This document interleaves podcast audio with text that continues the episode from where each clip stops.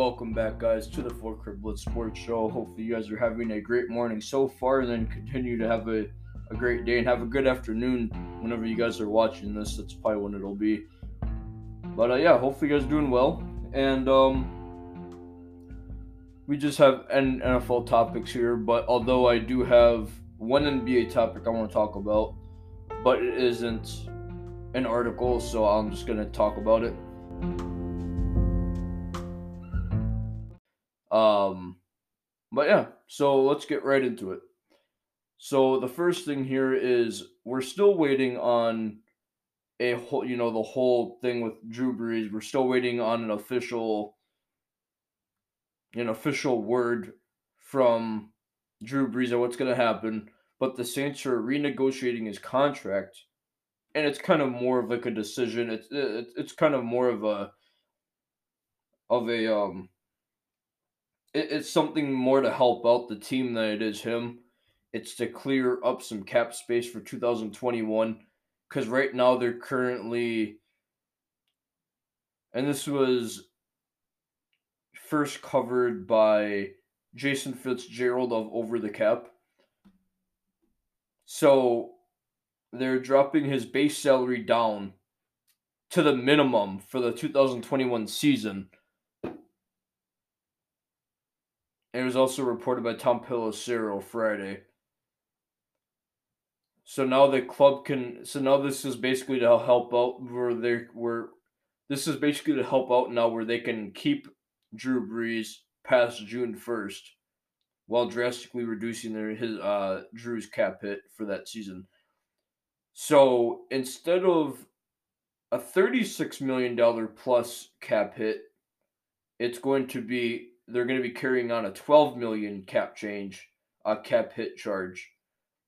So that's a huge difference. 12 mil is still a lot, but it's better than 36 million.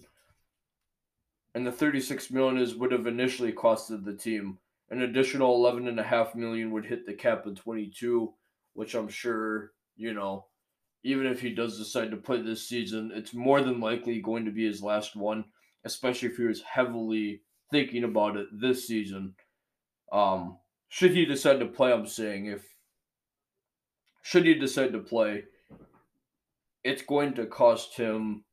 I mean, he's more than likely gonna want to quit next season or going into next off season if he doesn't do it this off season. So it'll again it'll be a twelve million dollar cap hit charge instead of the thirty six million plus it would have initially costed the team, and then an additional eleven and a half.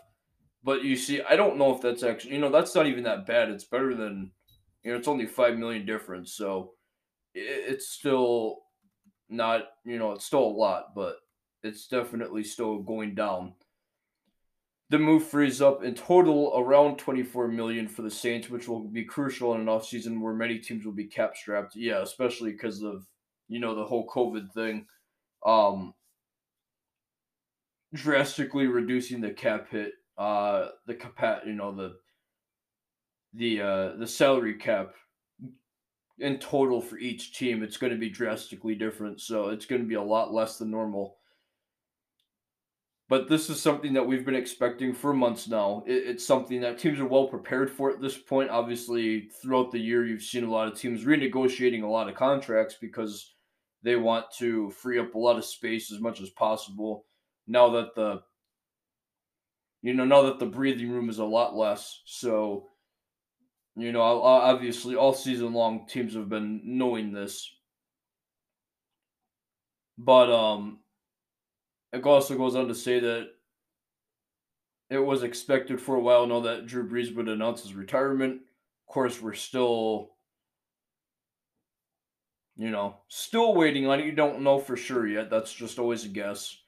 Um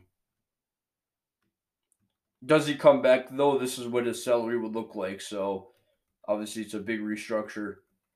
Um, but yeah, so there's that. Next thing here, or actually the second thing here is Buccaneers Antonio Brown with a knee injury, Chiefs Sammy Watkins calf are both now questionable for Super Bowl 55. So they're both kind of slowly getting there and now they're upgraded to questionable. Before we just really didn't know. It was too you know, it seemed like they were too hurt to know. another they're upgraded to questionable. So Sammy Watkins, Antonio Brown, and keep this in mind: both of these guys are two very important pieces to each to, to each respective offense. Antonio Brown huge for Tampa Bay. Sammy Watkins is huge for that deep threat when it comes to Kansas City's playing. Obviously, he'd come up huge to have them or to be on the team with them. So, again, talks about the you know what's going on with these two. Brown, we have uh, Antonio Brown missing the NFC Championship game after they beat Green Bay due to a knee injury, listed as limited in practice on Wednesday and a full participant on Thursday and Friday. That is always a good sign. Antonio Brown was had since since has had a limited role since joining Brady and this Buccaneer offense this season in two playoff games, three catches, 59 yards, and a score. Tampa has weapons to compensate if Brown cannot play, but when facing off against Patrick Mahomes, the Bucs will take whatever help they can muster.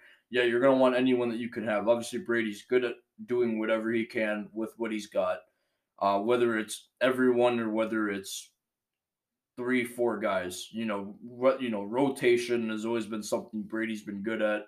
He's always been good at figuring out what to do. So, and then here we have Sammy Watkins, who has been optimistic he'd play and suit up for the Super Bowl. Not played since week 16 due to a calf injury. 27 year old was limited in practice on Wednesday and Thursday and was listed as a full participant in Friday's session. This is what Andy Reid had to say about him. Quote, he did good. I'm encouraged to have him on Sunday. I think he'll be there. End quote. So yeah, and that's the scary thing about this Kansas City team too, is you know, like they said, he's been gone since week seven week sixteen. I haven't even noticed a difference in this team without having them. You know, they don't have Sammy Watkins out there. Yeah, that's one less deep threat guy. But the scary thing about this Kansas City team is he wasn't there since week 16. I haven't noticed a difference. They're still putting up 30 plus points a game. You know, that's the scary part. So, you know, it's it's a game where you're going to want everyone for sure. Um, even though you don't need them, still nice to have them there because you never know. Also, injuries too, you know, could happen during the game that you're not expecting. So, but as we all know, Sammy Watkins played a huge role in last season's Lombardi run and generated 98 yards. Yeah, he, he played huge. He was a huge factor last year. Of course, he also didn't get hurt this around this time last season either. But um so yeah, the you know, there is uh no no more really on this. Oh, okay. Here's one other thing. On the flip side, though, the Chiefs will be so will be without left tackle Eric Fisher with an Achilles and linebacker Willie Gay Jr. with a knee. Neither was expected to play after suffering season-ending injuries, so they both will not play. Both the those are the only two official outs so far for the Super Bowl. Um, nothing for Tampa Bay, and, and besides those two, nothing else for Kansas City. So there's that as well.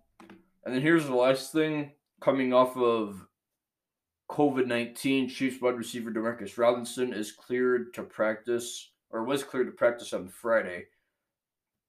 So back to have their full wide receiver corps ready for Super Bowl 55. Tom Pelissero reported Friday that receiver Demarcus Robinson has been cleared to practice Friday and reserve COVID 19 list since Monday due to close contact with a barber who tested positive for the virus. Robinson has tested negative every day since, Pelissero as eligible to play in Super Bowl 55. There was no positive test for Robinson's Chiefs or the Tampa Bay Buccaneers on Friday. So again, all negatives. Robinson is a key cog in the Chiefs passing attack, playing more than 30 plus snaps in 15 games this season, compiled 56 receptions for 466 yards and three TDs. With Sammy Watkins' calf poised to return, the Chiefs could have their full complement of receivers for the first time in weeks when they take on the Buccaneers, and something that they're going to need.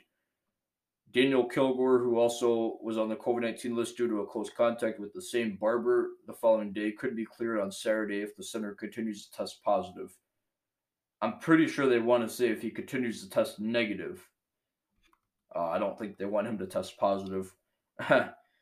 anyway, so Yeah, and the Buccaneers could have a full list too, you know, if they um if they can get Antonio Brown out there. So there was the last thing as far as articles go. The last thing I wanted to talk about for today to make this, you know, the end of the episode. The last thing I wanted to talk about was this whole Kevin Durant situation last night. So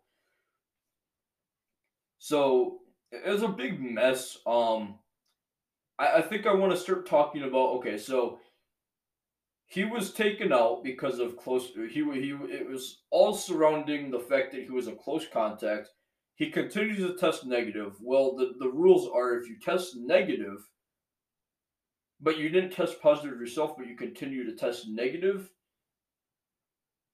then you should be able to play then you are allowed to play now the weird thing about this whole kevin durant situation was they start they let him start knowing all this, they let him start the game. And I'm just going off of what they should be doing versus what the rules are. So they let him play, knowing this, which means he's already okay to play. But then halftime comes, and then they take him out of the game.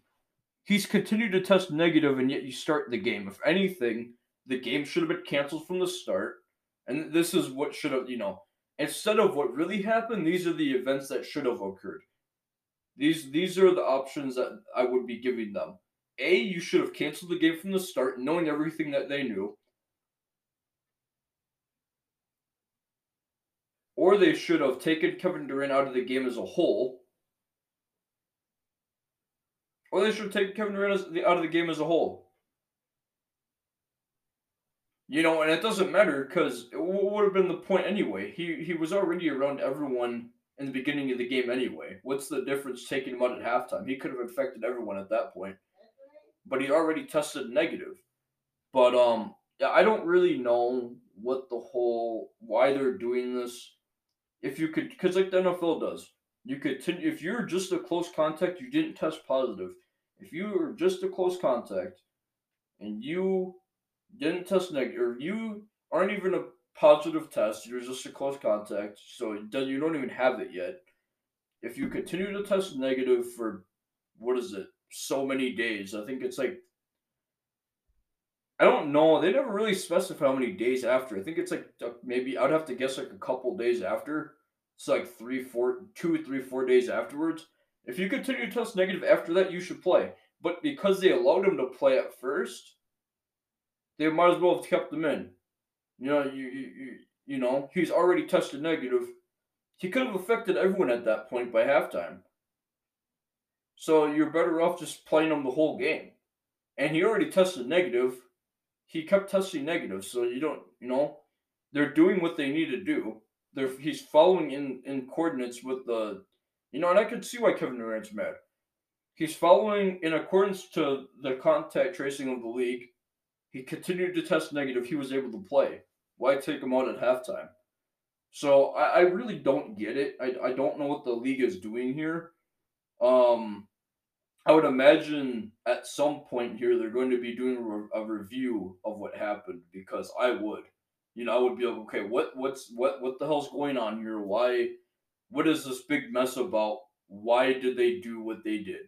I would love to hear something about this at some point on why because I don't understand it. He continued to test negative, and yet they take him out at halftime. They knew he continued to test negative. That's why they let him play. That's why they let him start the game. So why take him out at halftime? What's the difference from beginning of the game to halftime? You're still going to be negative at halftime. What's the difference? So I don't I don't really know. And I, I think what it is, if you want me to be honest, is they're just really, really. I think the league is just being, and I don't, and I'm not saying this to give the league any sort of. I'm not giving the league any sort of, um, you know, I'm not giving them the time of day to be and encourage what they did. I'm not encouraging this at all. I'm just saying maybe what the maybe why the league did, and I'm not saying it's right either because it's not. They're they're going against the the contact tracing rules here by doing this. The only other reason I could see that they did this is because they are just too con. They're just they're being too. What is the word I'm trying to think of? They're they're being. I think they're too scared of what's going on in the world that they don't want to risk anything. That even though they know he's, and the fact that he, you know, even though they know he continued to test negative, they know that he was a close contact. I think they just got too scared and so they decided to send him. Well, that's what I'm saying, though. At that point, by halftime, he could have affected everyone. I mean, I'm not saying that he had the virus. I'm saying that even if he did, he could have already passed it to everyone. So what's the difference taking him out of the game at halftime? You know what I mean? Like, and but he, but I'm not saying he did. He didn't test positive. But I'm saying, what if he did? He he could have already affected everyone. So you're better off letting him play and but he continued to test negative. So why take him on at halftime? They know he was negative. He continued to test negative. So why? And I, I just don't get it. Again, guys, though, I'm gonna have everything linked down below. My social media links, the the uh, links to everything else that I talked about today. Let me know what you guys think about this whole Kevin Durant situation uh, leaving me a message on my social medias. Let me know what you guys think about all this. I'd love to hear your guys' thoughts and opinions. And uh, yeah, and also drop your guys' Super Bowl 55 predictions. Drop me your guys' predictions for the game. I'd love to hear them. Love to give you guys my thoughts too. No bias or anything. I'm not a Buccaneers fan or anything or a Chiefs fan, so we'll just leave it at that. And anyway, guys, that's gonna do it for today's episode of the Full Court Sports Show. Thank you guys for being here. Thank you guys for listening to the episode. I do appreciate it and love you guys all. But yeah, so I'll see you guys next time.